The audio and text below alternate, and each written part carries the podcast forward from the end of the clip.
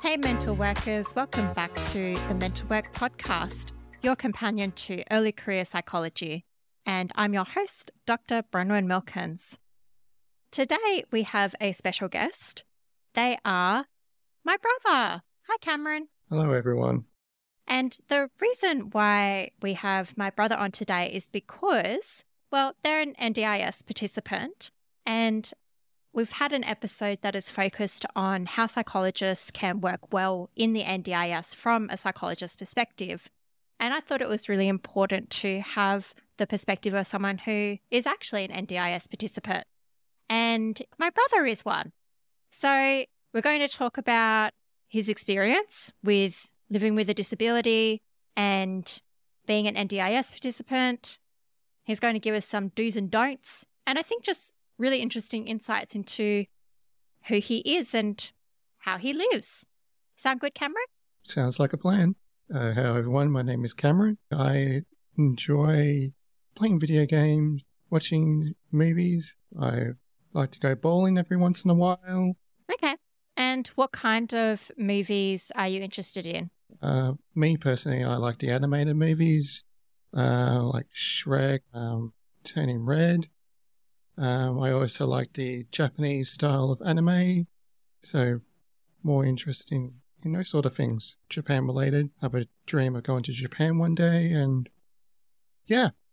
Cool. And with the games, what kind of games are you interested in?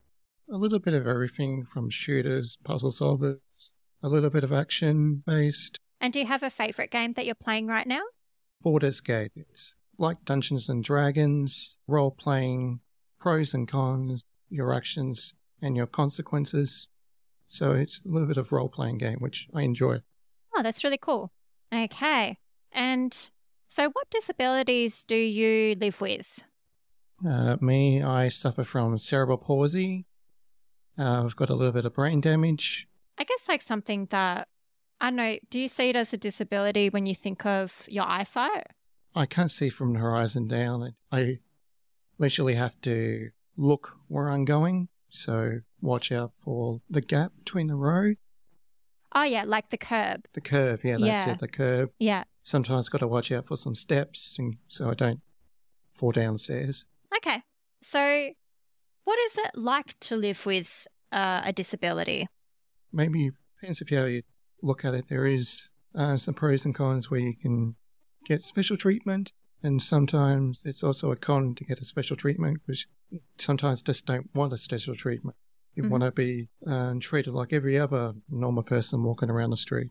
So, there's some pros and cons to living with a disability. And how long have you been an NDIS participant now for? Uh, probably close to around about three, maybe going on four years. Yeah, okay. And what do you think about the NDIS? Um, they can be can be a little bit annoying at times, but when it works, it works. But when it doesn't, it's a big hassle to get things done. So, like, what's the best things about NDIS when it works? You know, you get your support worker. Um, if you ask for assistance or need help getting from point A to point B, whatever you may be having problem with at the time, they can um, hopefully help you out with it. So again, from getting from point A to point B, or if you need help cooking, or if you need help just finding directions, even catching a taxi, train, or bus, they can give you a hand. But some of the negatives, are sometimes when you ask for things, there's a chance that they, well, I'd probably say forget, or the person that says, yes, we'll organize it for you, might forget, or somewhere down the line, just miscommunication in it.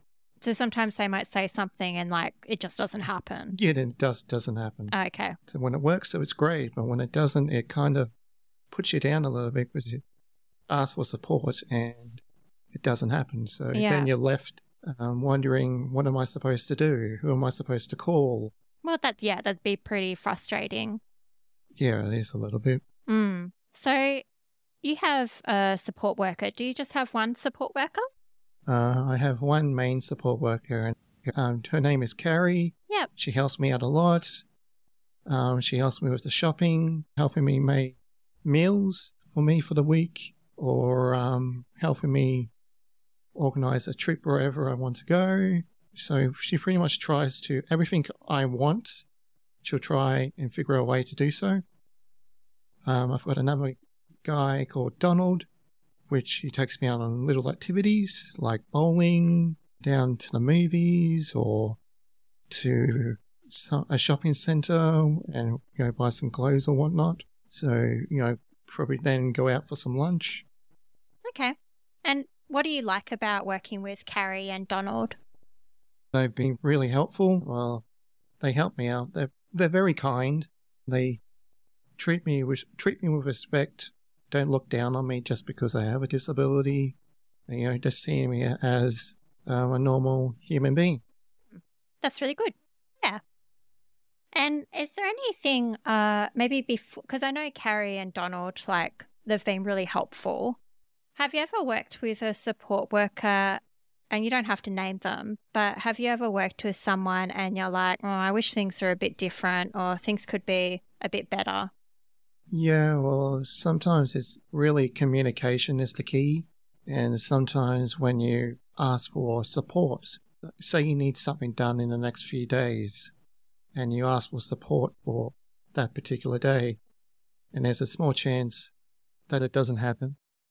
Um, you don't you don't get a phone call back, or sorry, we can't arrange help for that day. Yeah.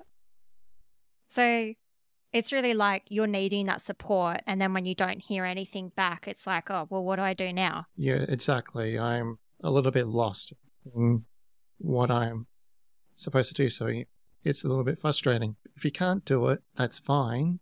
Just give me a call and apologize yeah. or say we can't do it for this day, but do you want to do it the next day? Yeah. It's just a um, you know, give and take. You know, I'm willing to work with you if you're willing to work with me. It's just communication is usually yeah. the entire key. Yeah, I think that's really important. So, because this is a podcast mainly for psychologists, I wanted to ask you about what it's like seeing a psychologist. So maybe you can tell me um, are there some things that you like about seeing a psychologist? Well, you know, you get to talk about your problems. That's always a plus. Yep. You can even talk about, you know, from if you're having problems with support workers or the agency. Yeah. Do you find psychologists helpful? Yeah, yeah, they can. Um, they give me helpful tips on how to well, manage my emotions or instead of saying you can't get this, but say try and figure out a different way to get what you want um, without having to have a, a breakdown. Yeah. No, that's really handy. Yeah. Is there anything that you feel like anything else that you've learned from therapy that you've found helpful?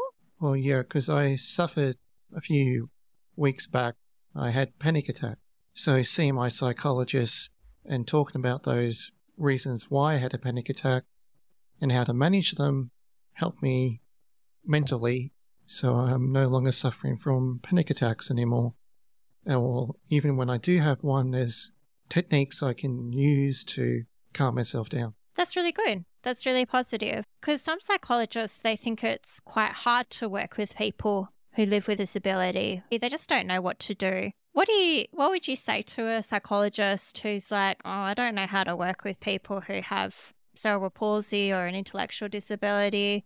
What would you say to them? I would say each and every each and everyone is different. Me, me, I have cerebral palsy, which is mostly affecting my left side of my body, my left arm and leg, um, which is just a little bit shorter than the other. And I've seen other people with cerebral palsy in a wheelchair and um, I'm actually lucky enough who doesn't need one. I can walk around, I can talk like everybody else. I don't have speech impediment. So you were saying that like everyone is different. Yeah, everyone is different and has different needs. And for me, I it's very it's very little needs. It's just the point I need one or two things a hand with. So I guess you'd be saying to the psychologist, like, just get to know the person Exactly. Yeah. Yeah. You know, my disability version of cerebral palsy is not like somebody else's. So I don't need a wheelchair. I can walk around to the shops, uh, no problem. I can pretty much get to, as long as I know where I'm going, I can get from point A to point B. It's just the little things I need help with. Yeah. I guess like a general question, but is there anything that really annoys you that people do or say to people with disabilities? Treating people like second class citizens, if that makes any sense. So might look down on them or just like be really patronizing. You can usually tell when someone's like, really? Am I dealing with this? You know, because they can't really, you know, go to a workplace. You can't just say, I don't have time for this. I don't get paid enough for this. I mean, I find it hard for work. At the moment, I am unemployed, always looking for jobs. And, you know, I've got to, it's very hard to find someone that is willing to look past the disability and willing to give me a chance. Because um, I worked at a cinema two years ago. Unfortunately, we, had, we moved, so I had to quit that job. But the manager was willing to give me a go, and I loved that job. It was pretty simple, helping the customers getting their tickets, getting their food, checking if the movie was running okay, one of the best jobs I had, but um, he was he was he was willing to look past my disability and helping me um, maintain my job. Uh, if there was anything he had problems with or I had problems with, he was willing to talk to me about them.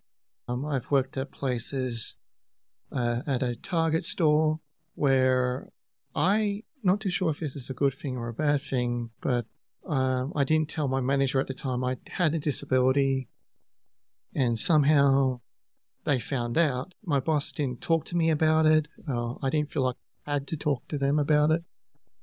So I was working for a year. So when they found out about the disability, what did they do? It was pretty much dead silence, really, uh, until I went to them because I was hoping to move up in the chain, but my boss at the time didn't think I could do it. Oh, okay.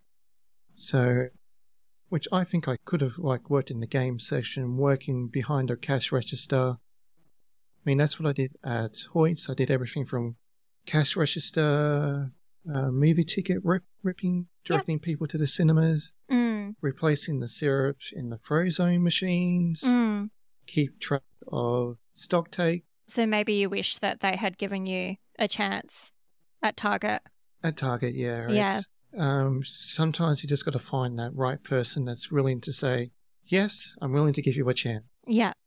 Mm. Yeah. That, and it's a shame that that's, that can be hard because really everybody should be giving you a chance. Yeah. I mean, that's what I mean. I don't want to be hired just because of I have a disability. I want to be hired because I have the skills. Yeah. I mean, if I don't have the skills at to work for Woolworths, then I'll do something about it to increase their skills so I can possibly work at Woolworths. No, that makes sense. I just wanted to ask you as well, Cam, do you think there's anything that psychologists could do to be more helpful to people with disabilities? I say just listen carefully because sometimes there might be an underlining meaning for what they say sometimes, you know, I'm I'm not very good with talking to people straight up. So my psychologist suggested, why don't you go out and meet new people? It's a, it's for me, it's a little bit tricky just going out to a pub, and I'm not very good in crowds. Well, I think like pubs are a really hard way to meet people. Actually, I think like more like clubs and groups and stuff are usually a bit more successful. But I guess like what you're saying is that psychologists need to listen carefully and make sure they're making suggestions that are helpful and like realistic. Yeah. Well, we'll wrap up there then. Is that okay? Yeah, that's good. Thank you for having me. Thank you for coming on, Cam. It was really lovely to have you on. I think the listeners will really benefit from hearing from somebody directly who lives with a disability. No problem at all. And thank you, listeners, for listening. I hope you got something out of today. I think it's really important to listen to the people who are part of the systems that we do work in. So thanks again, Cam, and thanks, listeners, for listening. Have a good one and catch you next time.